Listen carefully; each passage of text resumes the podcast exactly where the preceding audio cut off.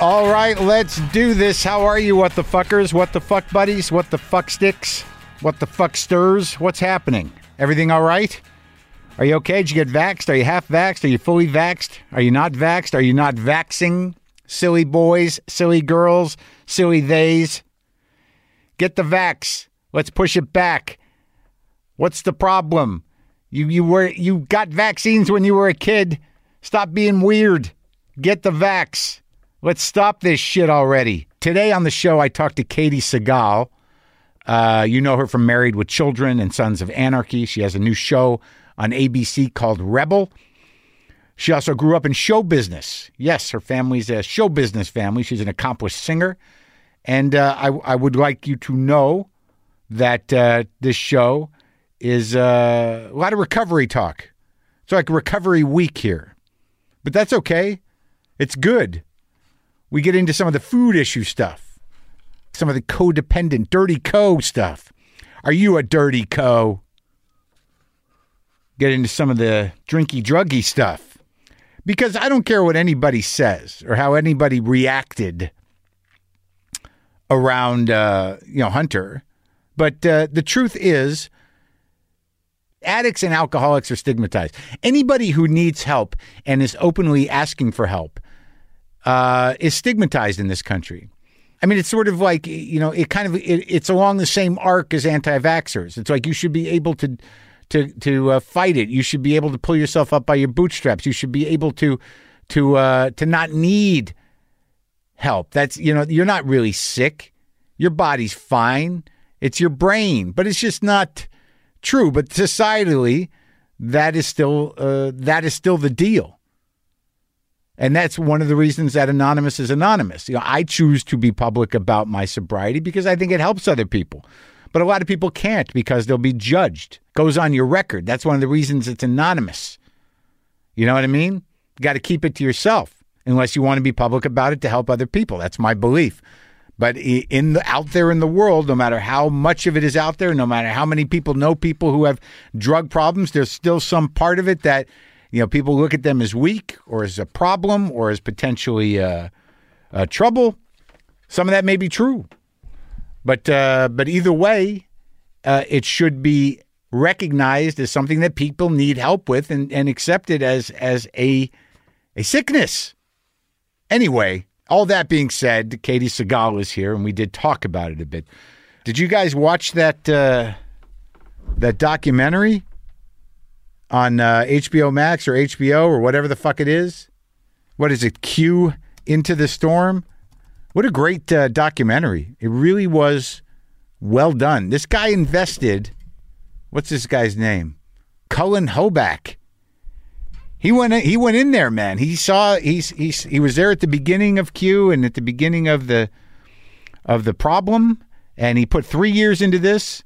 Figured out the through line. Figured out the players. Figured out the effect it had on people. And really kind of made a kind of well-rounded, well-researched, and true doc. Did not infuse himself too much into it like so many documentarians do they become part of it their ego you know needs the attention and the, it becomes half about them he didn't do that he was there his presence was felt and he didn't really cross the line except for once and it was uh, for good reason and really added to the drama of the thing but you do kind of get to the end of the line of this thing and realize that the entire q phenomenon was spearheaded by you know, most likely, seemingly, uh, this father and son team of nihilistic nerds who kind of broke the brains of millions of people and uh, broke the world. The fact that a couple of malcontents with malintentions could start this up online and break the fucking world and sort of send thousands, hundreds of thousands of people's brains spinning away from them into a direction they to the point where they might not get their brains back is sort of uh, daunting and terrifying that it was that easy. Granted, look, man, I'm not saying they're all powerful. People really want to believe things. They really want stories that have closure. They want things to be explained. They want their anger to be honored. They want to feel part of something bigger than themselves. And i- if you get them angry enough and frothed up enough, they'll kill people to realize it but uh, it does get to the bottom of it. It makes me think about how do these people that got played by this bullshit feel? I mean, I know most of them are too proud to admit they got played and probably will just, you know, kind of live off the fumes of the thing and try to pull out what they think is true and real that has some substantiation. But how does it feel to be that fucking played? Obviously, look, man, we're all marks. We've all been played by one thing or another, uh, and and that's sort of uh, one of the um, the hinges of conspiratorial thinking. It's like, what are you a mark for? What do you, how do you know what you know is real?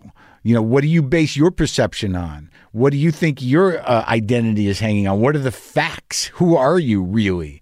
What is true really? You know, I mean, that's the game, right? We're all kind of marks, but to see where this went, just for the the sort of power tripping goof of a couple of fucking people who figured it out online and then it got glommed onto by thousands and thousands of lost angry people, but also it got taken advantage of by people who were hip to the power of it. Then they hip the uh, the pathological lying pig president, and he glommed onto it and used it. It was kind of fascinating. The whole thing is fascinating. That a couple of people, expats, father and son team, maybe could break the fucking world, break the brains, disassociate hundreds of thousands of people, and start a viral series of ideas that eat away at the truth like acid.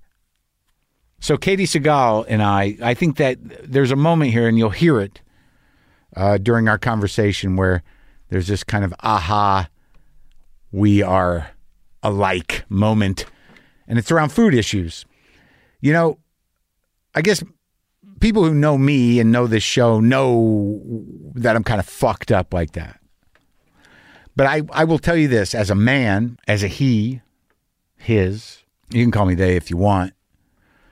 But uh, you know, I am a I am a dude with uh, massive food issues massive body dysmorphia, uh, a hyper aware, like to the point where, like, if I feel uncomfortable in my body because of what I perceive as being heavy or weight or or fat or wh- whatever I perceive, that feeling is so paralyzing that I almost can't breathe. I can't be touched. I don't want to be seen. I you know I there have been times where I don't want to live. You know, despite all of my other uh, what some people would say neuroses, which they are not. I mean, but outside of but uh, aside from my you know drug addiction in the past my addictive personality or whatever shortcomings i may have however i may be fucked up whatever i may think of myself these food issues these these eating issues are the deepest ones and they're they're completely fucking paralyzing and terrible uh, you know, to be so aware all the time of what you eat, why you eat it, and then the cycles of self hatred, the cycles of body hatred, the cycles of you know compulsive weighing, and then if you do get into a role where you start losing weight, that thrill of of of being sort of exhausted and loopy from being anorexic in your intent to maintain a certain weight or keep getting lower. If you look at the third season of Glow, I'm surprised that nobody thought I had cancer as that character because I started to lose a little weight just so I could eat on set and not feel bad about it. But then it got away from me and I just kept losing and losing and I looked terrible. But it's very hard for me to balance that shit. So much of my sense of self is wrapped up in how I feel about my weight. I can't even explain it how fucking deep that issue is and how it, like it makes you want to die inside. And oddly, you know, I probably don't get the help or, or work a program around it that I should because it really is my deepest issue. But but it was a, just to say that, just to say that you're not alone out there, fellas, who uh, pinch themselves when they feel fat or have a series of poking gestures around their stomach to check the density of what they perceive as their weight. Maybe that's uniquely me. I don't know. But I do know that me and Katie bonded around that. We bonded around Jew stuff. We bonded around booze and drugs and recovery. And it was a great talk. It was great to see her. I felt like we'd known each other for, for centuries. Uh, her new show, Rebel, airs Thursdays on ABC. It premieres tonight at 10 p.m. Eastern. And uh, this is me uh, talking to uh, Katie Segal.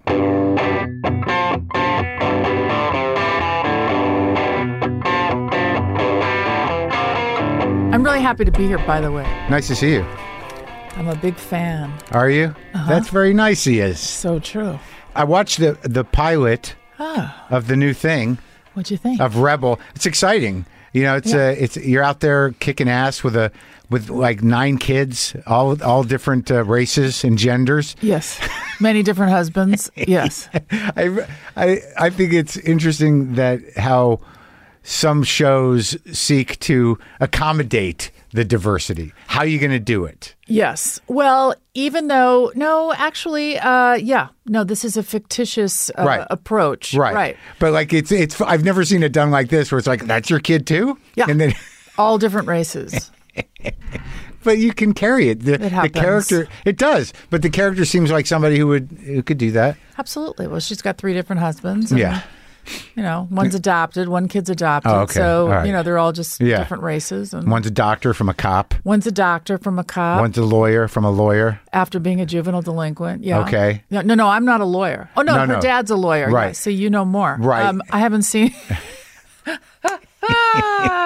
It's not important. You know, you just walk in. we're mid. You know, we're midway. I mean, I actually did see the pilot, but it was. Yeah. You know, I don't know about you, but uh, looking, watching myself is not always my favorite thing to do. I can't I, it's hard. yeah, and I zipped out. I was sort of like, oh, I think this is. You know, I just kind of. Yeah. I- it was out of body What experience. what what do you what do you experience when you do it? Like when you watch yourself, what is what is the feeling? uh, 'Cause it- first, I'm hypercritical. right. you know, uh, hyper, like way too hypercritical and really self obsessed. Yeah. Like all I can see is me. Right. Oh yeah, that's yeah. And then I have to watch, if I watch it again Yeah. Uh-huh. a couple times, then I can see the whole project. but right. Oh, at first, I'm just like all about yeah. me. Yeah, I, I think I, I'm I'm pretty much all about me uh, on every viewing, and then occasionally, and then occasionally I'm like, I'm working with somebody. They're doing a good job. Thank God they're doing such a good job. but uh, I've gotten less critical of myself as time goes on. Oh. But it's hard when you watch yourself on television because it, it if you're hypercritical of it, it's it's all stilted. It's just the nature of the medium, right? Because they're they're not, you know, you're pulling off a trick and acting like you're really talking to somebody in a way. Do you- you know what I mean? Like Yes. like in the sense that like a lot of dialogue that happens in those compressed stories is sort of unnatural Uh, yes. So- Well, yes. in general, right? So for me, like I always feel that weird air in between lines if I'm watching myself, like because it's not you're acting, so it's not quite natural, and I'm like, oh, why can I? If we looked more relaxed, or why didn't I make it seem more natural, or you know, Yeah. Or why couldn't they have shot this when it was off camera? It was so much better. yeah, Uh. we were so loose, So, so loose and so much better. Didn't give a shit. Just threw it away. yeah. So this is based on Aaron Brockovich, kind of, Yes, it's inspired by Erin Brockovich. and she's involved. she's an executive producer. Yeah, I think she's a fan of mine.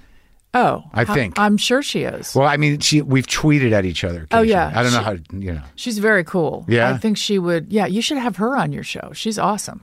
I think it'll happen. Yeah, yeah. She's really great and uh, fighting the good fight. So yeah, the, it's loosely based. Well, yeah, it's inspired by her, but we don't have her life rights, so it's not her life. It's just she wouldn't give them, or they're already uh, owned, or I don't they're know. spoken for. I don't know what the deal was. I don't know. She's an why we executive don't have it. producer, but she can't give you the life Yeah. rights because she's promised that. to She somebody. might have given them to somebody else. that was going to possible. do something awesome. That's Right. why she gave them to them. I don't know. I don't know, but uh, but she is involved, and it is sort of inspired by her. And you're sort of like, uh, uh, uh, what would you call this character? Sort She's of a consumer advocate, a voice for the little guy. That's what she is. What network is it on? It's on ABC. Andy Garcia.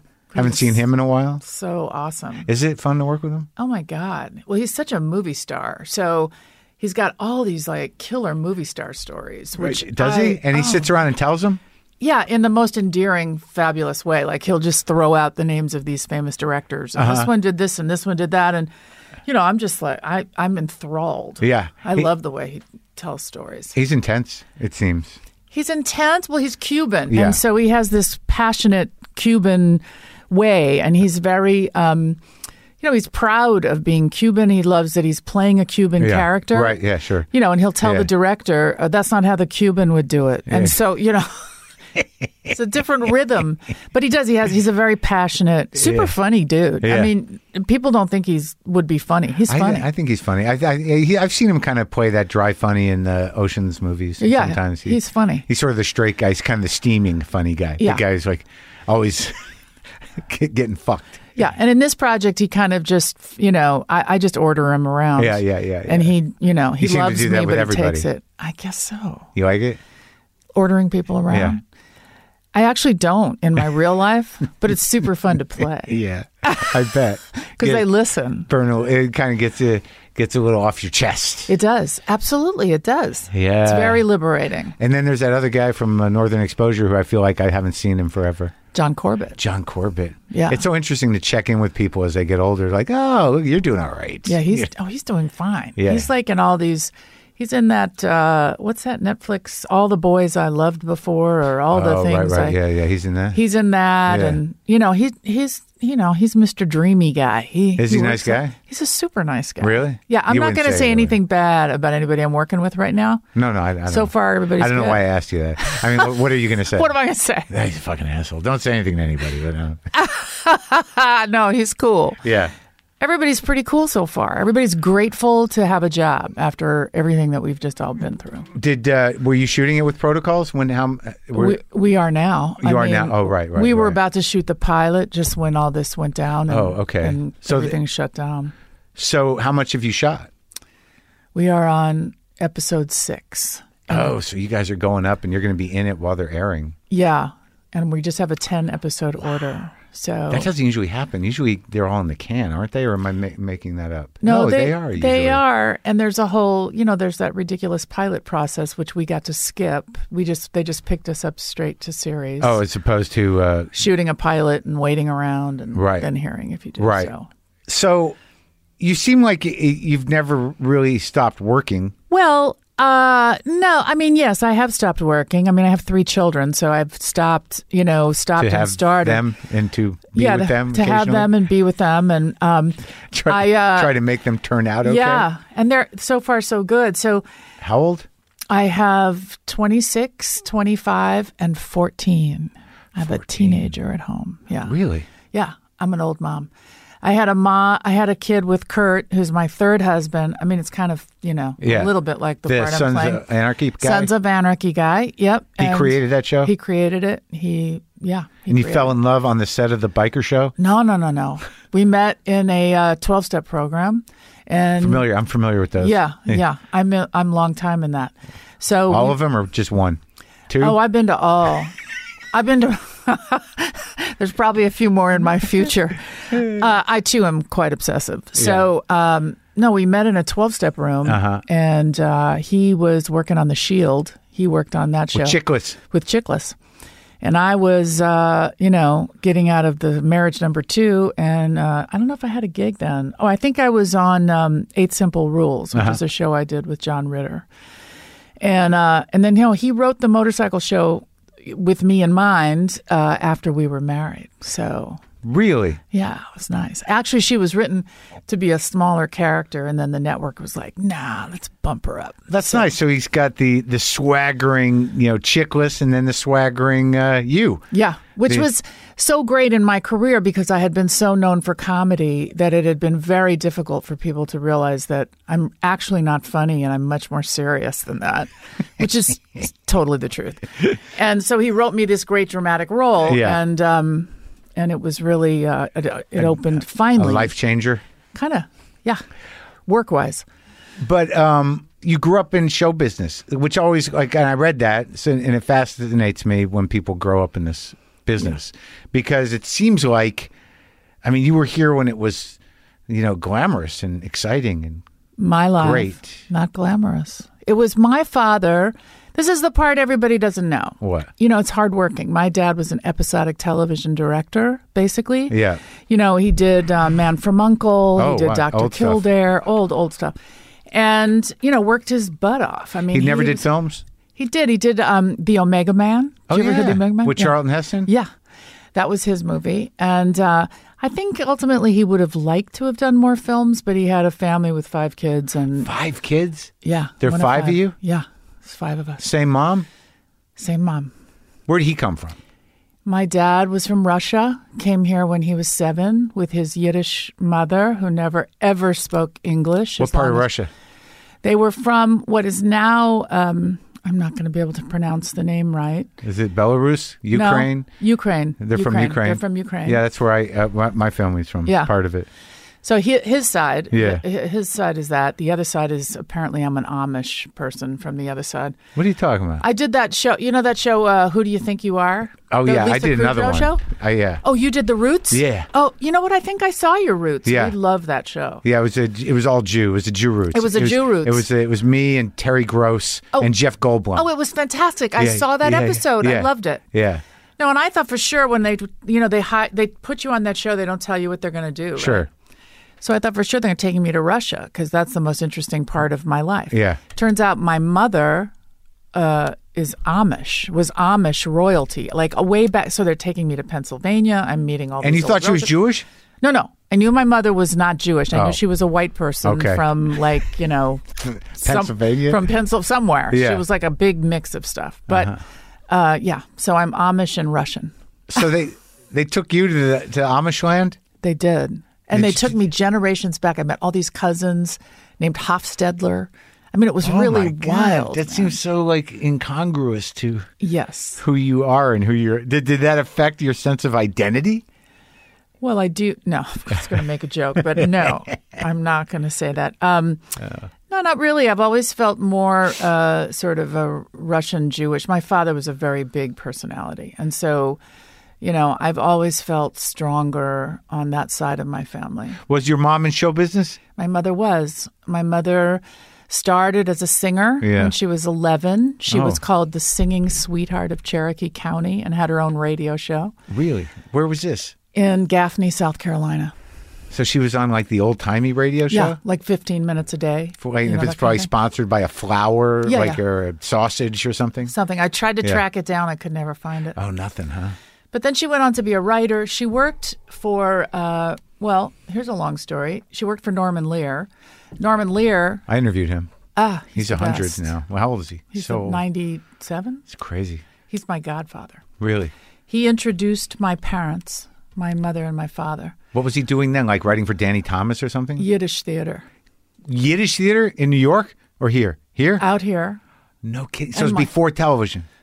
No, television was happening because my mother was the script supervisor on the Martin and Lewis show. Okay, Martin the and, uh, variety show. yeah, Right. My parents have been dead a long time, so it's kind of like lore. Yeah. But anyway, so my mother was working for Norman. Norman knew my dad through directing in the Yiddish theater and hooked him up. Your dad directed in Yiddish theater too? Yes, my dad. So everybody spoke Yiddish. everybody Yiddish. everybody. you? No. No. My grandparents used to when they didn't want me to understand what they were talking about. Right. My grandmother always did. She never learned English. Really? No, she never spoke English. And you guys grew up in like Hollywood? I was born in Hollywood. And then I grew up all around, you know, my dad was like a journeyman, you know, he did what we did, like circus people. Yeah. So, you know, we grew up, I just moved around a lot as the family grew. In and this as- area. Yeah, we ended up on the west side Yeah. because things got, things were well, things were good. Right. Yeah, but I just And grew they up stayed all around. married? Your parents? Well, my mother, my mother died when uh, she was forty-seven. She was young, Oh my God. From so what? she had heart disease. Um, It's terrible. yeah, and she had some other stuff, and uh, so my mom died when I was 19, Mm. 20. Ah. and then uh, and then my dad remarried, and my dad remarried. Do you know who Gower and March Champion are? I know. I wish I did. They were like the Fred and Ginger of Broadway. Oh, okay. So, Okay. anyway, March Champion was big. So he married March Champion. The And so She dancer. was yes, the dancer. Okay. She was my stepmother until you know my father died. Then it gets all sad. It gets a little bit sad. Well, let's- let's get, let's do it at the beginning here. The sad part. Sure. Okay. Yeah. All in my twenties was a little bit funky. Lots of loss. Lots of sad. He died. How'd he die? Uh, he was killed on a set. Uh, my dad was directing a movie called World War III, and he was on. He was doing second unit, and he was up on a mountain with a helicopter, and he um, he got disoriented, couldn't get a shot, walked the wrong direction into the helicopter. Oh my God!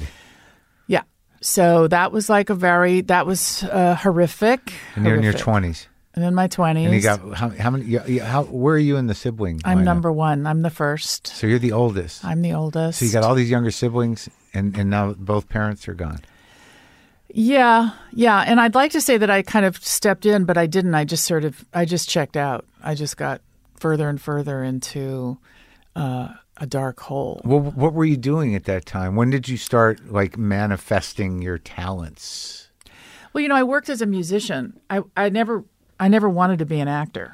Right, but like when you were a kid with all this show business around, were you doing stuff? Were you singing and dancing? Were you Oh yeah, yeah. I was in bands. I was like, um, my mom taught me to play the guitar. what when I like in the was late 10. sixties kind of deal? Yeah. No, no, no. My mom taught me to play the guitar mid 60s. Yeah. Like I was 10, 11. Yeah. and uh, I could always sing. I was a singer, and I had this kind of, you know, I had an ability. I was good, and Right. so from a young age, I was sort of, I was in bands, Rock bands? rock bands with Great. the older boys. Yeah. It was fun. Anybody like did anyone go on to do big things in your rock bands? Uh, not from high school, but later on, I met a lot of yeah. well then you were like I think in rock the rock business, weren't you? Well, I Basically. Yeah, pretty much. I mean, I was, you know, kind of a struggling. I mean, I did. I made records, and I was a struggling background singer, and I, I was like a demo singer. You know, they'd put you in the studio. So how does this work? So okay, so you're Norman Lear's your godfather. So you you're you you spend time on sets, I imagine, as a kid. yeah, if I wanted friends in elementary school, Yeah. I'd bring them to the set. 'Cause Rock. okay. they didn't like me otherwise. And So, you, you you you never got worked into a show. You- I did. My father, when I was sixteen, he Yeah. decided. My my dad always thought I should be an actor, Right. Uh-huh. Which is one reason I never wanted to be an actor because he wanted me to be one. That's another story. But he Uh, Why wanted were you me- pushing back on the old man? just pushing back Yeah. just because I, that's my nature yeah. Was he like a what kind of uh, Jew was he? Was he a like a uh, like a stocky kind of loud Jew? loud Cigars involved? cigars Okay. ascots on the set if you go to any set I, every set i've worked on people knew my dad Really? and they loved him they loved him and i would look at What was them and his like name? Hmm. boris boris segal mm-hmm. loved him and then i would i would you know because he was different when he came home he was tired and loud and i remember thinking Is loud nice word for angry? kind of yeah Yeah. yeah big big Not Mm. yeah. boozy though. Um, You know, boozy in that no, not not not alcoholic like me. Right. But boozy in that like martini way, like Okay. every day at whatever. Sure. You know, when you come home in a Yeah. little Milltown. Do you remember Milltown? The liquor. No, no, that's a pill. Oh, that's it's like a pill. yeah, it's oh, kind it's of like, like, a pre Valium Valium. Pre-Valium, Yeah, yeah, yeah, yeah. yeah. so there was that. And um yeah, so he was that guy. And uh, so I didn't whatever he said you know, he said left and I said right. That was that kind Just of to relationship. define yourself. pretty much. And um So, but he worked you in somewhere. He did. He wanted me to have a union card. So he wanted me to have health insurance. So when I was 16, he wrote me into, he got me a job on this TV movie that he did with Dean Stockwell. Oh, Dean Stockwell. Yeah. Sure, yeah. And uh, so I had a part on that. And then he also directed me in a Columbo. I was, this is in my high school. I was in high school because you had to have two jobs to get a union card. But right? to be Taft Hartley. Right. in. Yeah. Exactly. So he got me a union card, which to this day I'm just so you know because it's hard to get in the union. When Is it? you're, Oh my gosh! I have two. My my older kids are both actors. and Yeah. yeah, that's a big hurdle. They're they're in the union. Now. Why? Why? Be, why? Because there's less union shoots, or or, or like, No, 'cause don't you have to sort of get Taft Hartley after two jobs? Anyways, you're only allowed to have two jobs before. Yeah, but you can't get a job. It's kind of that catch Oh, twenty two. right, I like get you. have to yeah, be in yeah. the union. Someone has to give it to you. exactly. You got it right. Right. Yeah, you have to know somebody. Right. I got mine from my uh, friend Steve Brill. Put me in the Mighty Ducks two. Oh, I was cut out, but I got my card. I don't who remember. what- cares? It's good to get your card. So you did Columbo. Do you like that? Must have been exciting, though, right? Did you Peter Falk? No, nothing. I did a, year, a movie later, years later, with Peter Falk, right at did? Oh. the end of his life. Yes, and that um, yeah, that was pretty. That was pretty great. Uh, I don't really remember him when he was Columbo. I remember Jeff Goldblum was on the episode that I did. A young I, Jeff I Goldblum. totally remember him. well, yeah. he's so quirky and weird. he was so quirky and weird, and he gave me a ride home, and I was sort of thinking like, "Wow, is he hitting on me? I don't know what he's doing." Was he? He might have been. I don't know. I haven't talked to him. You know, I haven't talked to him since. So, but I think he's quite the I'm quite sure the he'd man be- about town. He'd love to hear. it. He'd be like, ooh. of course I remember. Maybe it. he was. Um, yeah, but then uh, you know, then I just I really wanted. To, I love to play music. That's what I Yeah. love to do. I still do. But like I'm I'm trying to picture this I always like am fascinated with this time in Hollywood where you were you were like in your 20s in the 70s, which is like that was the decade where it was just like a party in the streets, right? It was insanity everywhere.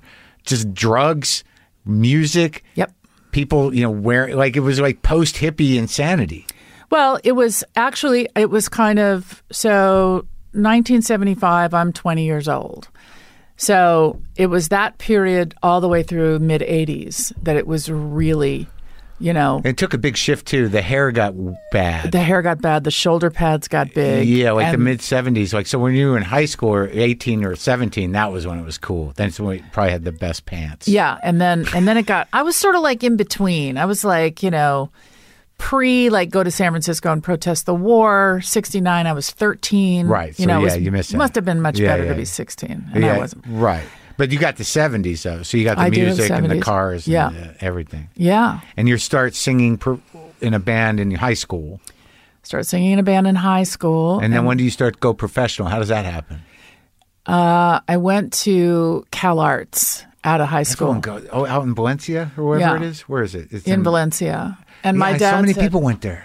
Yeah, Don my dad- Cheadle, Allison Brie. I was in a class with Paul Rubens. Yeah. David Hasselhoff. wow, that's a big. Yeah, it was it was wild. My dad said to me, I said, "Well, I want to go to that school because I didn't have any grades Uh-huh. in high school. I was completely like, you know, I didn't, I, I couldn't get into a regular." What and he- happened? Were you using then? oh yeah, total. I was, and I was also just not going to school. What was your thing? I was smoking a lot of weed. I was drinking Red Mountain wine. Red Mountain? Is and that I like took Boone's a lot Farm of speed. or? Oh, yeah, yeah, Bat, like Black Beauties, White Black Cross. Beauties, White Cross, yeah, yeah, all that, Uh, wow. the fun stuff, you know, Benzies. Benzies, Seconal, Second, all, that's the other way. yeah. that My was mom in had a lot of pills. Seconal in the house. Oh, really? Yeah. That's 'Cause my- lucky. Yeah. Well, that was that generation too. I mean, it was like they right. just Second, all Valium, up, Librium, down. Yeah, all that. and the diet pills. Oh, that's exactly what started. That's how it started. What the diet pills? I was a fat kid, apparently. Even though I looked at myself, I just thought I'd looked, you know, curvy. I But was my- a fat kid. No, I was told I was a fat. You were a kid. fat kid? I was. My mother made me believe that. Do you still think you're a fat kid? Yeah, I'm obese right now. I can- I- Hundred percent. I hear you. Oh man, do you have to do that thing where you just can't look in the mirror sometimes? Yeah. Yeah. Body walk by dysmorphia, it. it's called. I have body dysmorphia. I'm, it's it's my deepest issue.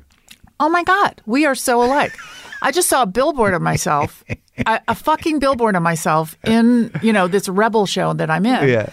I call this girl that that I sponsor, and she says, "Take a picture." I take the picture. I said, "Oh, I look fat." I can't. And she's like, "She said you are insane." I said, "Look, I know, I'm, I know I'm nuts, but that's what I see." I'm I'm so fucking nuts. I can't. I, I, I can't shake it It's a tough one to shake. because my mother's anorexic. So like I grew up with this. My mother recently, or as m- many times in my life, has said, uh, "I if, I don't think I could love you if you were fat." That, but but but it turns out that was not even true. She said to me like a few Thanksgivings ago, just casually. She said, "You know, Mark, when you were a baby, I don't think I knew how to love you." I'm like, I guess I guess we've solved it. I guess- Or you should have said, "I knew that." I I kind of pieced that together. I just the, the weird sort of glib honesty was kind of mind blowing. But uh, what? The, but the point about the weight is she has maintained a weight of like 116 pounds for decades. Wow. and it's all she, that's her whole life. Yeah, she's obsessed. So she passed that on to you. Totally. Yeah. and it's the worst. It is the worst. I weighed myself this morning and I was like, wow, I'm I like I I had a body dysmorphia morning because like last night I was like I'm fucked. And I exercise constantly. Yeah, you look And I- great, by thank the you, way. Thank you. And I got on the scale this morning. I'm like, wow, I was wrong. This is an okay day. You have to put away the sca- This is so funny. We're having this conversation. My husband and I are both this way. We're all. you, did you make him that way though? oh no no no! He came to me that way. Because I, I, you can make people this way that you're with. My children. Oh, yeah. like I noticed that about relationships I've had, and I noticed it about my father because it's contagious. Uh-huh. Because they start to get self conscious. Like if you're that crazy, they're like, "Is it? Do I look fat?" You know, and it just it spreads through the whole family. it does. It's well. It's alcoholism. It's it's it's the same thing. Is it? Yeah. I mean, in my opinion, anything that fills the hole, so to speak. I'm just I'm having a carb problem Are right you? now. Oh, I'm like I'm like I can't I cannot do it. Like, you mean I you could- can't have them, or you're just overdoing them? Well, no, I just want them. You just I'm want 'em all the time. jonesing because I'm feeding it. I'm not really overdoing it, but I do beat the shit out of myself in order not to. Well, it's your head more. I mean, for me, it is. I find that over look the great. years, I, yeah, and I've been able to moderate. I can kind of eat most things. yeah. Like, well, even that bag of Swedish fish last night was probably not a great What idea. is it? Wait, I can't eat. I'm, I'm so glad I don't have that. You don't have the candy sugar thing. I like chocolate and cake and pie. Okay. But I don't like gummy bears and Swedish fish. But don't you know that's an eating? Uh, that's a you know the the excuse for gummy bears and all that is because there's no um, it's Carby? just straight straight, straight Straight up sugar, sugar, no yeah. carby. Anyway, uh, I think the point is that I think with years of recovery, Yeah. what I've learned, Do you do OA? uh, I have been. I did not really Kinda feel shitty qualify. going there, don't Well, you? First, totally embarrassed. Didn't want to go. The In fact, skinny person at OA, the worst. well, uh, well, here was the worst. Uh. It used to be in the old days, you Mm. know, every rag magazine would, would infest the 12 step world. Uh-huh. So I didn't mind Oh. Right. that the National Enquirer said I was like a, a drug addict. But Right. when they said I was at a Conway meeting, I was like totally mortified. I thought, no. Oh, I didn't realize they did that. That was happening? Oh my God. They used to be. What Yeah. time were you in the 80s? When? You know, when I got sober, I got sober when I was uh, in 1986, and I got sober at the Log Cabin in Sure. West Hollywood. So- Architects of Adversity. Oh, my favorite. That was Yeah. my favorite when they throw cha- chairs around shit. But so so the, the press would, would break Oh, anonymity. the press would be there. That's when I learned really quickly to share in a general way because almost everything I'd ever said in a 12 step room. That's so fucking Was in a heinous paper. because I don't, I don't, is that still happening? I don't feel that it's happening. I don't think so. I don't read the, I don't, I guess don't look. I guess there was sort of a wave where, like, you know, AA was sort of like somehow. It seemed like there was a time where people would meet people at meetings. There was a hip factor to meetings Oh. for a while, right? Well, when I That's got. definitely not the case No, th- anymore. you used to in the '80s. We'd get dressed up to go to meetings. Yeah. I mean, it was like, you know, because you kn- if you figure you're an addict since you're young, you're Right. sort of socially inept. You have a lot of social anxiety, right? Yeah. Uh-huh. I mean, that's that was part of my thing. I couldn't deal with people. Right. So I get sober, and there would be the, these social meetings where you know my sponsor would say to me. Yeah, go talk to people. I'd be like, I, I don't, I, you know. Oh, I you don't- want to it's too look many good, man. people If you're here." going to Third and Gardner, you better look fucking third good. and garden. Like it's like this royalty sitting at the front, like the whole fucking thing. Or rodeo? Did Oh, you yeah. ever? Well, I don't know if you. if I went to rodeo. rodeo like once or twice, but I was uh, like, I got sober in New York, so Uh-huh. I've been out here since 2002, and I was sort of a, a East Side guy, you know, Silver Lake. But I dressed up. You want to look good? Yeah, you do. Well, you know, it's you like s- social, and there's cute girls and cute boys, and keep Everyone's coming back. working it too. Kind of. Well, you know, the ones uh, I remember when I first got sober, and Yeah. uh, you know, I was just all over like whatever dude was cute. I mean, I was you know I'm gonna have to, anything have to, to, I'm fix gonna have it. to put a trigger warning on this episode for bleeding bleeding deacons who who hold on to the tradition. Like you guys, you're breaking the tradition. Yeah, well, Yeah, but I remember the guys that were actually, you know, cool dudes Yeah. would just look at me and say, "You know what? You're not sober long enough. Just sit down. just Oh, yeah, you know. yeah, yeah, Okay, yeah, yeah. All Very pretty. Sit down. that's right. Don't talk." But wait, let's go back. So you start on diet pills, and that's where it starts. Yeah, when I was 14, my who parents. told took you me- you were fat? My dad, Oh, the see. director. My dad, the director. The house had to be perfect. I was supposed to be perfect. Even though what's funny is, you know, he had a food thing, Hmm. so like, you know, he was just projecting onto me. But what do you mean? He was self conscious about it? No, or- his weight would go up and down. He was like a food guy. He was like a but he knew it. He'd be uncomfortable fat. always on a diet. oh, or not a comfortable, on a diet. not a Like- happy fat guy. Yeah, not a happy fat guy. Oh, okay. And he wasn't really a fat guy. Like Yeah. when I look at pictures, Yeah. nobody was as you know. Yeah. So they take me to the doctor. Gives me diet pills. I did not, I don't think I lost any weight, but I felt a lot better. like Yeah. I think I needed, you know, antidepressants. Sure. Is probably what I needed. Yeah. And so then self medicating just started then. So okay, so you found that you felt better. You were still chubby, but you were on your way with But the I didn't drugs. give a shit. Yeah. I didn't care. You're thinking, man. You're doing. That's what I was thinking. And t- t- I taught myself to play the piano. I'm writing songs. I'm prolific. I'm just, this is the way for me. Jacked. Jacked. Yeah. Smoking cigarettes. nice. Drinking wine on the weekends, smoking weed. I didn't really think there was any problem Mm. and at you were all. like what, 17? oh, 14 I started. Oh, By the yeah. time, but then, you know, the prescriptions would run out. So then I'm buying Black Beauties and I'm, Oh you know, yeah. I'm doing a lot of different things. Yellow 'cause- jackets. Yellow Jackets, yes. oh my God. Yes, I have not All the heard that in a names. long time. Yeah. yeah. Mm. And then before I know it, it's the 80s, and then then I'm on the road. Then Blow. I'm like, yeah, then I'm in that Dumbest world. drug of all. the dumbest drug ever. Speed was so much better well, in the sense that, like, you know, you it's cheaper. well, you could take a Lasted pill and you can longer. be by yourself, and you didn't have to follow somebody around. I could do blow and be by myself. Right, but I Yes. mean, you still had to deal with it and it go away quick. Yeah. I mean, you take some pills, it's like you're good for a few hours. You don't have to keep going to the fucking bathroom. Yep, that's true. See, you know all this stuff. Yes, it's so true. No, but I loved I did coke too. It just in like fiending on coke and how embarrassing that gets. You know, and the places you end up because of that shit, it's crazy. But you you're on the road with who? How does it start the the music career? How do you get how do you get how do you become a background singer? Well, I dropped out of college. That's why I- I started that. I started. I, got- I CalArts. went to Cal Arts for six months With David Hasselhoff. Yeah, and Paul Rubens. And then Were you friends uh, with them? Oh yeah, I just talked to Paul. I talk to Paul all the time. Paul's so great. He's I Hmm. don't know why he hasn't been on this show. person. All He, right. he's a great guy. You should have him. He's I don't know why it fantastic. hasn't happened. Anyway, so I'm in college and then I drop and I was in the theater department because my Yeah. dad would only let me go if I could audition. This is where it all gets kind of like, well, I guess I had some natural talent because Right. I got into these places. Right. But I didn't want to do it. So I got a job uh, in a Broadway, the a road company of a Broadway show. I was the chorus girl. Uh-huh. And I just sang in that. Yeah. And I What show? Mm. It was called Two Gentlemen of Verona. I went on the road for like nine months, Yeah. and then I came home, and then I got a job as a singing waitress, and I worked in this restaurant, and then I got a record deal In the eighties? in the eighty, and uh, now it's uh, yeah, I think we're almost to the eighties, Yeah. maybe seventy, late so whenever Kiss came out, because Kiss. Gene Simmons is who took me to Casablanca Records and got me a record deal. How do you meet the, that monster? I was his waitress. And that's how it happened. And you were his, you were his singing waitress, I was his singing waitress. and this was like at the beginning of Kiss.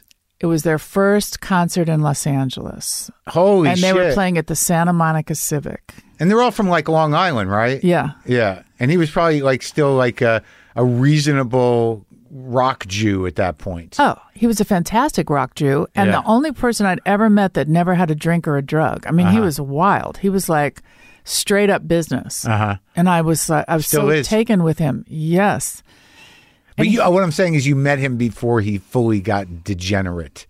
yeah. Uh, like I, I think his bag is sex, right? Well, I, it was then. I don't know if his bag is still sex. I don't know now, but Like it's got to come out somewhere. yeah.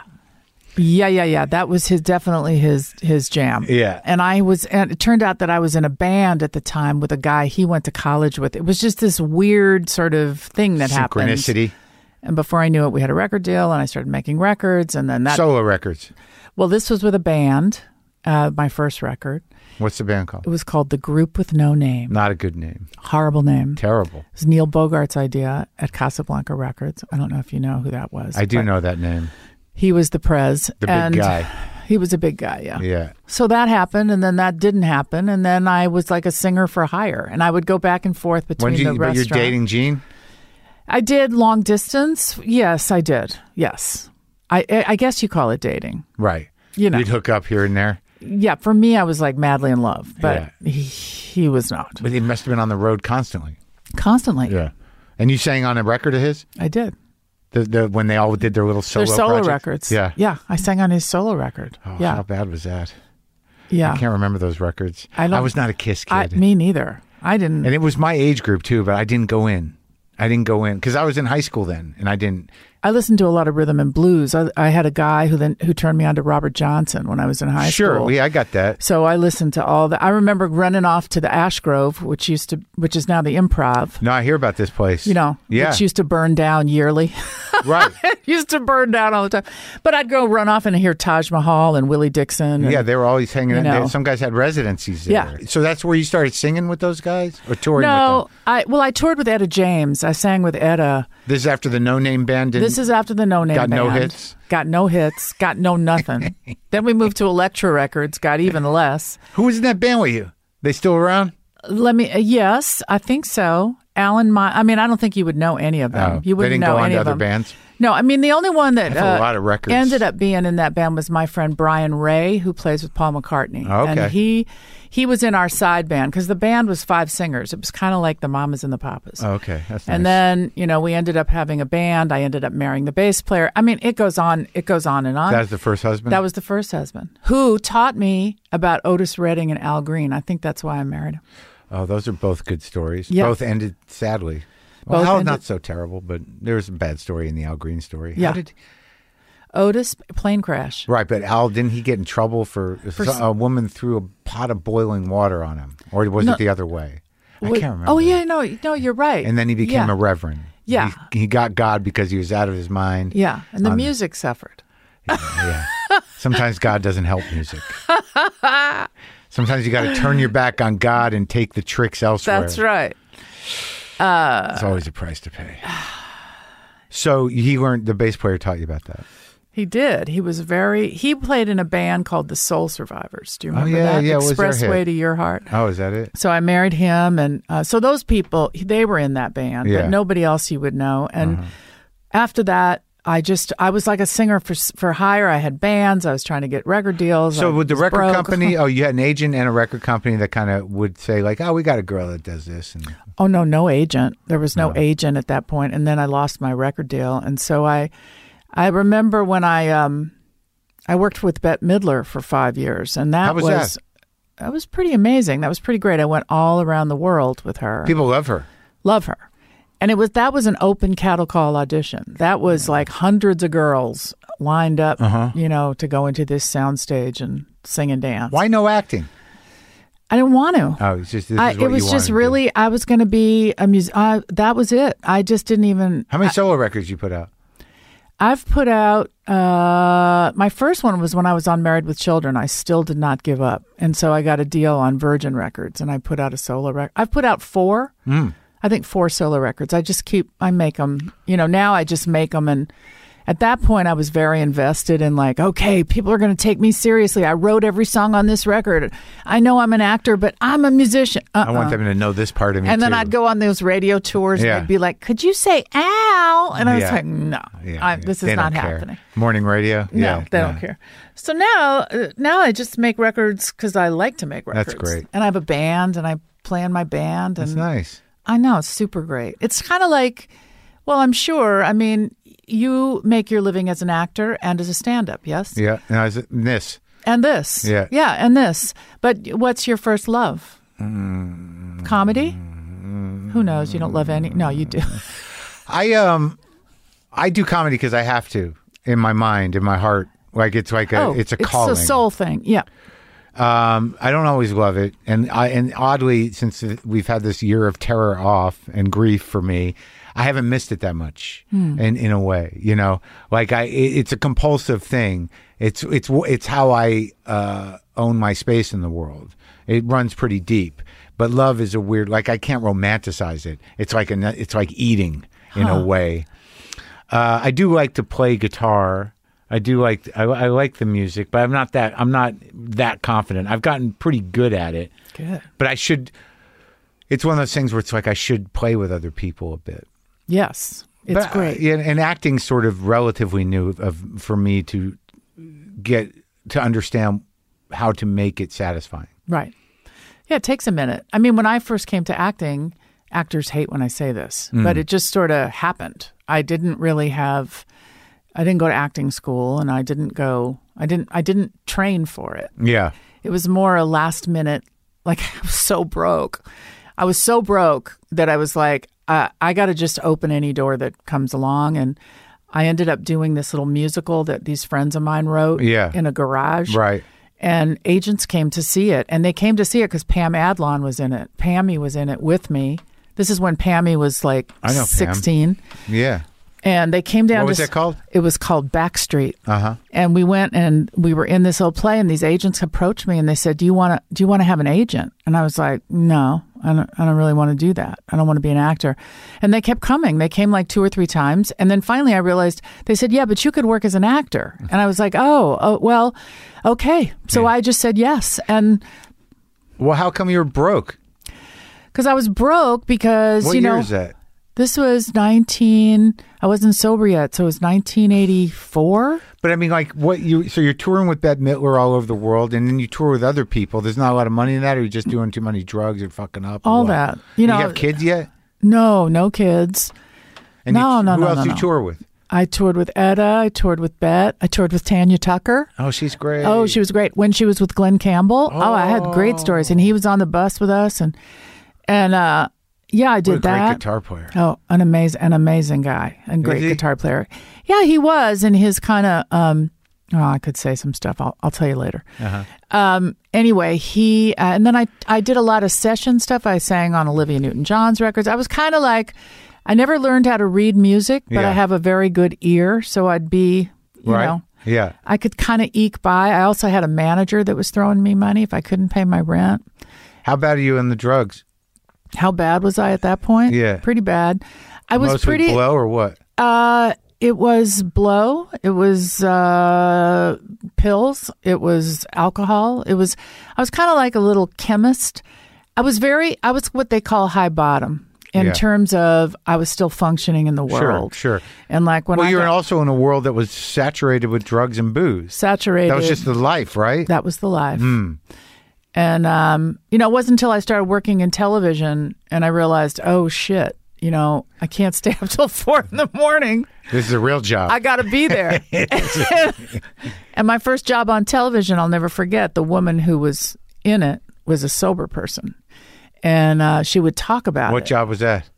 I'm just going to say, I'm just going to say, it ahead. was with Mary Tyler Moore. Oh, okay. And Mary, Mary was well known as a sober person. Yeah. And I remember uh, I went to that job and she would talk about it and I lie to her. I'd say, Yeah. Oh. Yeah, I'm sober too. and I'm thinking, I'm such a fucking liar. Years, years later, she was my Eskimo. Years later, I took her out in New York and I told her the truth. And I, I said, I have to thank you because you are the reason I ended up in a room. I mean, she's one of the reasons. What show was that? It was called The Mary Show. It was the Mary Tyler Moore's return uh, after the big Mary Tyler Moore show. She played a divorcee. Danny DeVito directed it. He gave me the gig. This is me, like little rock singer. I'm like, what's happening? And they Yeah. bring me in. So he And this gives is me the- after you do the play with Pam?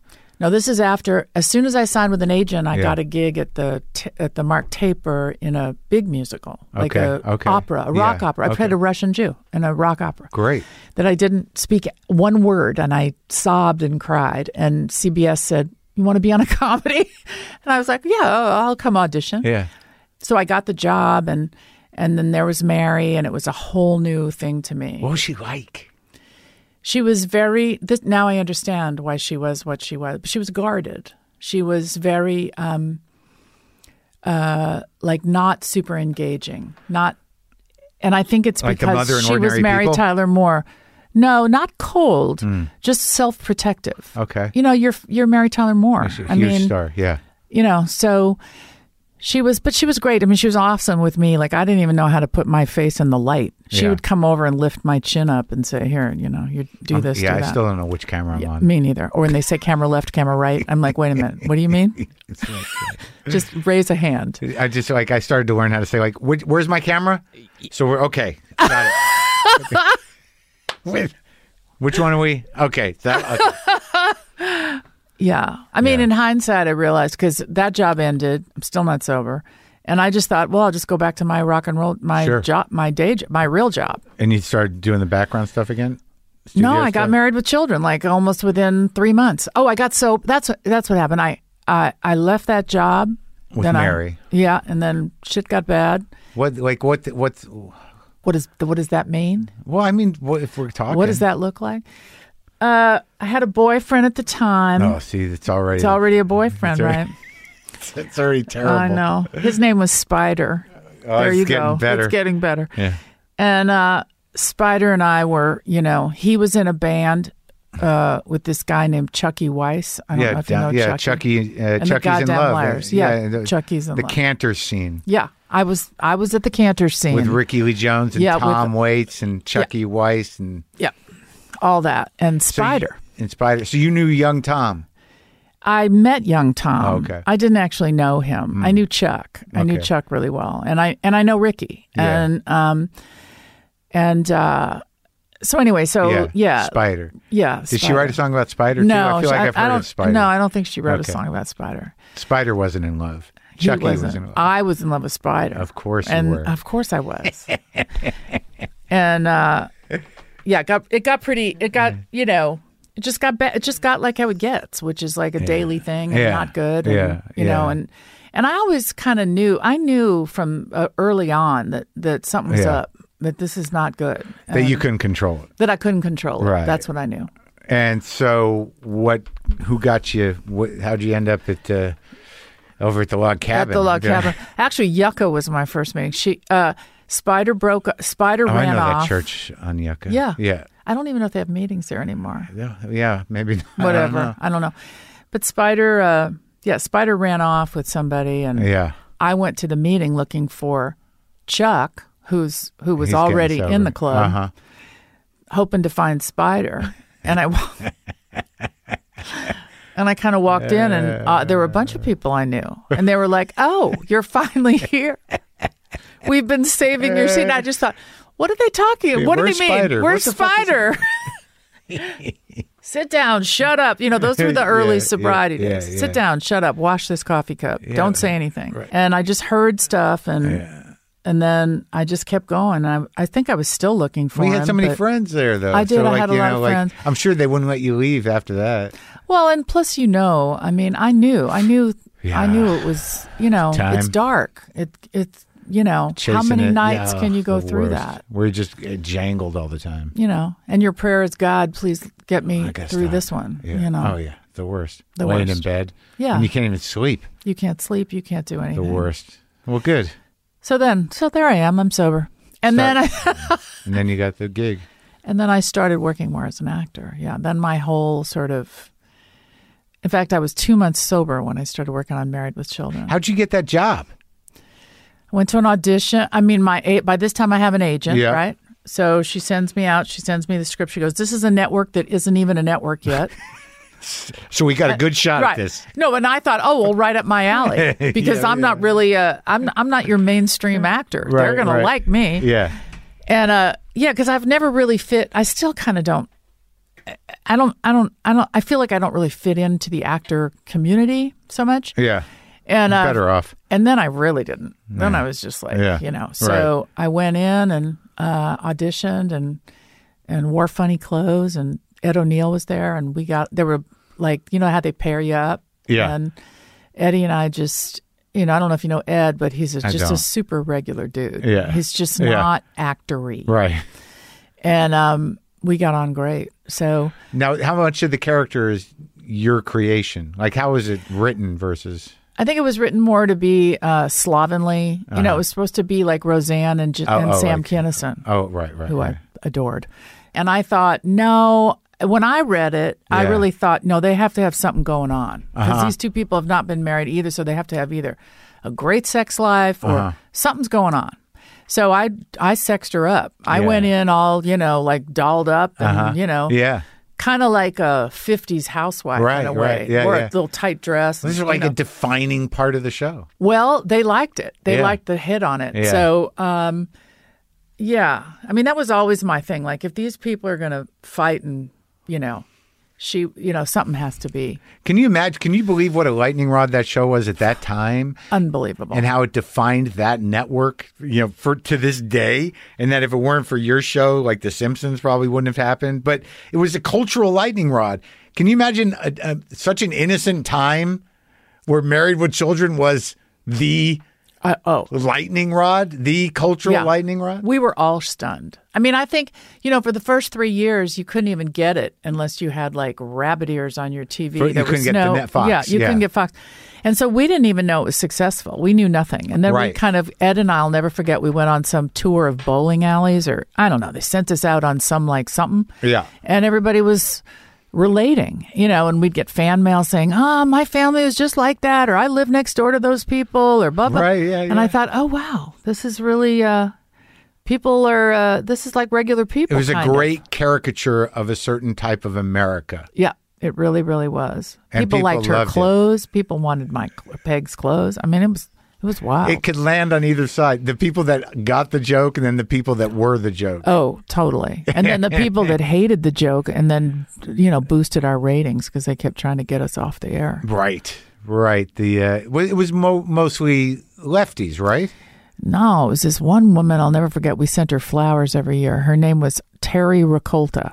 And Terry Ricolta wrote this whole thing about, you know, her kid can't, you know, this is not okay for children. So, ba, ba, ba, okay. ba. oh, so it was like tried to uh, get us off the air. Karens. the Yeah. old- old version exactly. of the Karen. And all it did was got us on the front of the New York Times, and you know it doubled our audience as she People was loved trying. it. Yeah, they loved it. Yeah. It, and then, yeah, it aggravated people. yeah. it really did. So Well, that was it was a great run. It was a long run. You know, got you. She must have made you pretty rich. yeah, I got pretty rich, Yeah. and then I got pretty poor too because I then I then I got divorced, and Well, wait. What? So when did you start having kids? I started having kids when I was on Married with Children. My first child I lost. It was really another sad, you know, I got sad stories. I had a stillborn child and they had written it into the to the series. Uh-huh. And then I lost that baby. Oh. And so that was horrible. So Oh, they made God. it blah blah. And then after that I went on to have my two older kids and Yeah. and I was pregnant on the show and then they would send me home and pay me. They were so like just go They home weren't lay going to down. Uh-uh, make. The, they weren't going to take the risk again. so it was a great Oh, Uh, it but that was- must have been so brutal to, Oh. to have that expectation, then have to go to set and like. Ugh, it was horrible. It was Heartbreaking. really, really heartbreaking. But I also look at it like I wouldn't have the you know these amazing two older kids that I have if that hadn't happened. I wouldn't have anything. You know, Oh, so you so in the divorce you were the you were the one with the money. Is that what happened? yes, It's the fucking worst. it was hard. And this was the first husband, the bass Second player. husband. Uh, This is the drummer oh, okay, the drummer. I even I who I only have kind things to say about now because two kids with him, two kids with Okay. him, and I wouldn't have them without him. So and you guys get along. The kids get along with both of you. uh, ev- yeah, everybody's Good. okay. It Everybody's happens, right? You know, Eventually. Eventually, it took. It's taken some time, but eventually, yeah. Uh huh. And you landed on your feet. Landed on my feet. Somebody said to me, "Oh, don't worry about money. You know, Yeah. You'll Someone make said more that to me, money. too. I, when I when my when I went through that divorce from that woman, Ah. see, right when you start talking about it, yeah, it comes like it's sort of, and I'm way over it. But the point being, yes, people said, "Don't worry about the money." I'm like, "You don't. I got nothing going," and uh, and I landed on my feet. yeah." You land on your feet. I don't know. You know, that's kind of how I I sort of live my life like that now too. I just sort of feel like, well, this looks like the shittiest thing that could ever happen. Hmm. However. Uh, I've I've been there before, and then it wasn't the shittiest thing that's ever happened. So maybe maybe I'm gonna look at it that way. Well, what I've started to realize is that none of it's unusual. It's something humans go through, no matter what it is. Right. There's nothing that's going to happen to you that's going to be like that's never happened to a human before. Oh, absolutely. And there's something comforting about that. It really- and that goes from going broke to getting sick to death, whatever. All of it. It Yeah. also goes to, you know, the thing that you think is impossible to accomplish. And Yeah. if you can find that one person that's done it, Right. then that means you can do it too. Sure, So- but also there is something to be said about acknowledging your limitations. Like I'm not going to be an astronaut. oh, That's- yeah. it's not- I know. I think that comes with age. I think so. I think, you know, like and the, it's helpful. But you should- I wish you could do it. I, I recommend it, people do it you Young. know, re- if you have talent, understand what and how to use it, so it doesn't strangle you from the inside. You know, I, yeah, but how do you avoid, if you're creative, not being strangled from the inside? it's don't kind of know. all, I think it all kind of goes hand in there's hand. some things I can't understand. I Me can't too. the self-loathing thing and and h- how that becomes an engine I don't I don't quite understand that. And I don't like when people think that you do it on purpose. Oh. Cuz it's like why would anyone do that? Right. Why would anyone nurture that? Like this idea that's like you're just like that so you can create and like I believe me. No. I do not. I don't want to be like this. No. I mean, it's it's all the whole, you know, it's like trying to turn your head off. You know, it's like I, I don't want to think this much. I've gotten better, man. Do you meditate? I I I am an inconsistent meditator. I've been but so yes. on it lately. Have you been meditating a But lot? I, I didn't do it for years. I Right. just started like four or five months ago. oh, that's all. What kind of do Just you have breath. a breath? I do Andy Biddle Dummy. Huh. I can always fuck his name up. Headspace app. Oh yeah, yeah. Andy Every- Biddlecombe. yeah, you're the third person like, Biddlecombe. recently. I should listen to. I went It's to a just teacher. it's and, just you know, guided. It's just a guided breath meditation. It's Right. not. There's no visuals. It's counting breaths, staying in the breath. When thoughts come, get back to the breath. That's it. Do you do it more than once a day? or- Once a day, fifteen minutes. so Okay, far. that's great. See, see, I went to a teacher who said to me, "You have to do this twice a day for 20 minutes," and I was like, that's and I the could- TM thing. TM. And I could, and I've done that consistently for periods of time, and then I can't, and then then I screw up my own expectation. You know, my expectation is like, well, if I can't do it twice a day, I'm just not going to do it at all, and so that's messed up. That- this- that's the only thing I'm learning from it all during this thing, this lockdown, and whatever that we've all been through is like, if I don't have this routine, right. and like I, I don't like now I get up like I, I started doing like five sun salutations, about ten minutes of yoga, and then I do the meditation every day. But I also work out with a trainer three times a week and hike twice a week, so I'm like on it. Wow. But I do it. Even when I wake up, it's like that thing about when you first get sober, you make your bed, that shit. Oh. yeah. Like I still do it. Right. Like I get up to today, I'm like, "Oh, maybe I'll just put the meditation off, and, and then I'm and then I'm doing it. Right. I'm, I'm I'm doing the med like that voice is secondary now. Oh, I love that. And Right. do you feel better, or do you feel centered, or I feel like I did it. right, which is Okay. good. Right. It's a lot of it. I don't know what the meditation is doing for me. I think it's a cumulative effect. I mean, to me, what I was under, what I understand and what I've experienced Hmm. is that you spend that time observing your thoughts. Right? That's what meditation is. Well, you do So see that the you difference between detach. you and your brain. Exactly. That's happening. Right. Where the difference between mind and brain. right. Yeah. So then you don't attach so much to all those crazy thoughts. Well, it's like that's hopefully. all, that whole thing about feelings aren't aren't thoughts or whatever, but Aren't that facts. aren't facts. But but like I still have problems with that. They kind of are facts. They may not. You may not. The the thoughts that go with feelings may not be the greatest, and you might not want to act on them. But you know, feelings are feelings. But like I think it's like that sober thing too, where it's just sort of. The, the next right thing, like there's that trick of getting into the present where you really start to realize, and I've known this for a long time, but I don't think I've known it as deeply since I've meditated that most of what you're reacting to, your brain is making up for one reason or another. completely. You know, and you don't have much control over that, but you can with meditation separate it Right. more successfully, I think. I have a friend who's a big meditator who Yeah. always tells me that the brain is uh, the brain's purpose is to tell you to turn right uh, and then to turn left Uh-huh. and then to get you know go when the light is green Right. and we we assign all these other things to the brain the brain is not to figure out all, all the stuff that we try to figure out Well, yeah, and I used to say that all the time. I just got to figure out. I just got to figure this out. I just got to figure, you know. And it's so fucking dumb. Oh. yeah alcoholic. think your way through it well it's dumb well and then you know that's the whole deal What are you going to figure out, though? yeah figuring out is not a step is not a Yeah, and then there's just the the, the, the paranoia, the resentment journey. oh no Yeah. where it's just like it comes out of nowhere. Like I, there, I'm grateful as fuck, and there's I, everything's fine. Everything is fine. I my I cannot sit with that. Like even during this fucking lockdown, every day my nature is to get up and go like, oh fuck, I gotta. What? What do you have? To, nothing. yeah What do you? What do you? There's nothing. Well, it's an alcoholic response. You know, if you really believe that alcoholism lives in your brain, Yeah. which is really what it is, the substances aren't really what it's about. Yeah. The alcoholic thinking is Yeah. what fucks with us and You're it right. tells you, uh oh, before Yeah. it says, oh boy. It's like, you know, you wake up just like, oh, Here we go. here we go. And then, you know, Yeah. you know, through the process of recovery, I don't think it ever stops. That's what I've learned. I, I don't think that that initial sort of, uh oh, This is my 22nd Stops. year. I Yeah, yeah. So you just learn how to manage it. That's my experience. You just learn how to not. Yeah, and some, but you know what happens though is like you re, you do deeply realize and understand that some shit just is not that important, Oh. and you know that's the relief of age and sobriety is that like, eh, it's like what the fuck was I worked up about? Like if you think back on all the insanity, it's Oh, like my this is so stupid. I know. I mean, I used to really, yeah, yeah, yeah, yeah, yeah. Relationships and work; those are my, those are my big insane. I mean, you know, trying to figure out what if and this is going to happen. I mean, nothing is, uh, you know, it's like you know how it's funny when people say to you, uh, "How do you make those career decisions? How did you plan to do blah blah blah?"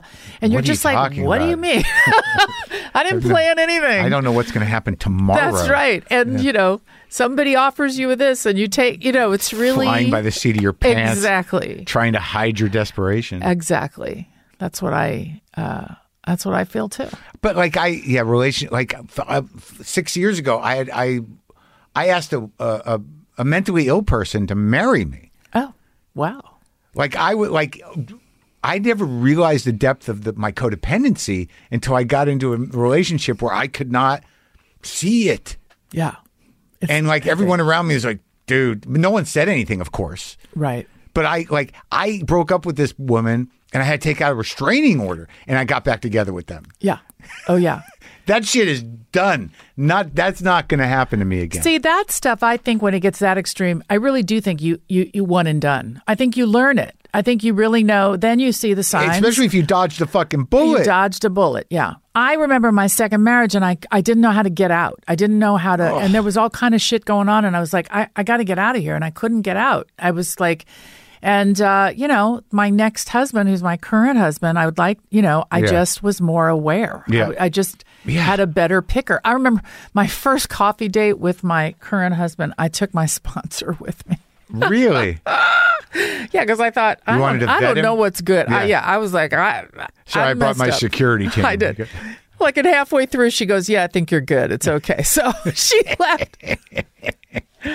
That's cute. It was well. It was necessary. I was not, you know. you- Yeah. I don't like to repeat my. I don't know. That's one of the benefits of, benefits of sobriety. I, I find. don't know where the fuck I got the energy, man. I don't know. Like I look like I just got a kitten, you know, and I've been through this shit with these cats before, you know, where it's just you forget the insanity. But like when I look back at certain relationships, like even the horrible ones where I was a monster and whatever. Like I don't know where it comes from, but it's it's probably still in there somewhere. The monster. Sure. Oh, 100%. Are Yeah. you kidding? I don't think we lose our defects. I mean, that's why you know the benefit of sobriety is uh, the benefit and the and the struggle Yeah. is now you're awake. You right. you right. are right. awake. You can make choices. you have you and you have no choice but to do. I mean, I suppose you can just live in bad behavior. You can just sort of do that. However, you're just, you know, you're awake and aware and you have to take responsibility and you're accountable. You're all terrible. that shit. Oh, that Man, I'll sounds tell you terrible. what. I know, right? so then you go shopping too much and hopefully you don't have I just try to balance sugar and caffeine, and like I can't even let myself do the shopping to the degree I, sh- I, I should uh, have a good time. I know. So we all right? We good? We get it all covered? I think so. I don't know. We Did didn't you talk do an- much what? about work. Oh, we did We talk did at about the my beginning. TV show. It Yeah. was like it was like uh, Watch yesterday my new already. TV show. Yeah, yeah. Uh, Yeah. The, the rebel. It's just rebel. Rebel. rebel. She's saving the world. She's trying to, yeah. She's actually a very uh, Very entertaining. She's an empowering. Thanks for saying that. She's an empowering. Um, what I like playing about her the most is she empowers other people. She's not. It's all about that. She's yeah. not about here. Let me let me catch the fish for you. It's about Yeah. here. Take the pole. Yeah, Go down to the stream. Yeah. and figure it out. yeah. No, it's enjoyable. Great. Um, did you do any Jew stuff? Over Any the ju- Jew juiced up? No, I Passover or don't. I anything? d- you know Nothing? my dad was like my dad was more a socialist than anything else. He was not Sure. Hmm. a religious Jew. One time we had a Passover. Oh, this is funny. We had a Passover service at my house, and my dad put on this record by this guy named Moishe Oisha. Yeah. and he was trying to follow the record. Right. And so my little Yiddish grandmother comes over and was so condescending Yeah. and mean to him, Yeah. and just like laughed at him. Yeah. So that was it. There, there went the record. There went Passover. There was went. it? You know, that was it. But you never went over to the Lears or anything like that. Oh no, no, I did. I had I had Passover with the Lears about five years ago. He, all of us came over, Oh, really? and yeah, and he had all the kids over and my family and Oh, the many Lear kids. the many, and then their generations. Little kids. Yes. Yes, he's got awesome kids. Well, he's got a kid that's in his twenties or thirties. Uh, twins, yeah, they're girls. They're Oh, twins. okay. Yeah, that he had with Lynn. Uh-huh. They're wonderful. They're great. He- He's, you know, I love Norman. I did his podcast just a little while ago. I didn't know he had one. he did.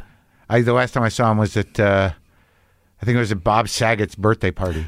Oh, is that possible? Yeah, it's at Bob Saget's birthday party at somebody's house that's built on the where the Tate house was, the Sharon Tate house was. Big producer of of probably that show Bob was on. Oh yeah, I was at a party at that house too, and Tom Jones performed. Is that the same house? Probably big old house. Oh my god, fire I went, pits, I went it's with like- Craig Schum. Do you know Craig Schumacher? Yeah, sure. So Craig invited The me Love to the, Master. the Love Master. So he invited me to this party, and we went. And he goes, "Come to this thing," and Tom Jones is gonna, you know. And I, I was Yeah. like, "Hey man, it's one in the morning. Where's Yeah. Tom Jones? Yeah. I'm tired now." Yeah, and he came. And he finally showed up. Yeah, me and uh, Norman and I think Bill Burr uh, had a cigar. The old man smoked a wow, cigar. love it. Was it by the 90s. grotto? Do you remember Yeah. that water grotto? It was like, what is somewhere in happening? there. Yeah, it's but this is the, the house that that guy built, right? The producer. yeah. Um, Of of uh, f- what was the show that Saget was on? You know the with Bob with uh, the drummer with John Yes, Stamos. yes, yes, yes, yes. My kids, well, my kid watches it now. Not growing. I, I don't can't think of the name now. But yes, So stupid. that show, Made a billion dollars. That guy. a billion dollars, and built that house. Well, it was a pleasure. It was really nice to see you, meet you. I feel like I had met you before, but I don't know if I have. We, well, we've known each other for centuries. Have we? Sure. It's good to go back to many lives, all the way back to the Ukraine. Ah, maybe. Yeah. I know it does seem the older you get, feels like you know everybody. Well, there's some people you you know you just kind of you get a sense of You vibe know. with. You're gonna have some hand sanitizer. I am. Knock yourself out. I will. Thank you. Well, good luck with the show. Thank you so much, Mark. I'm thrilled to have been here. That's nice to see you. Bye.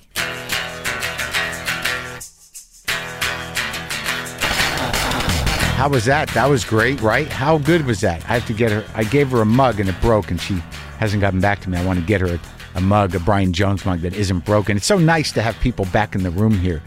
Also, did I mention Katie's new show, uh, Rebel, airs Thursdays on ABC. It premieres tonight at 10 p.m. Eastern.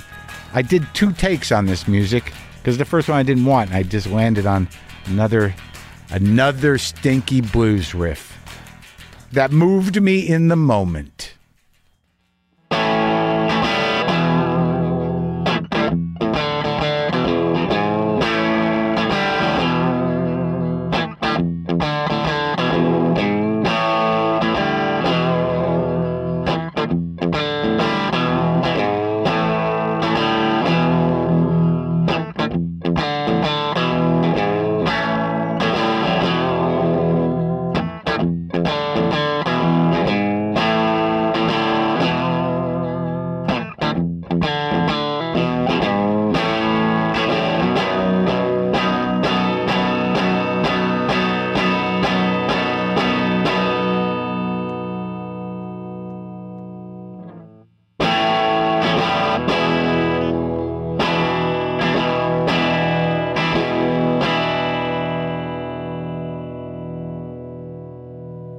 Boomer lives, and Monkey and La Fonda, Cat Angels fucking everywhere.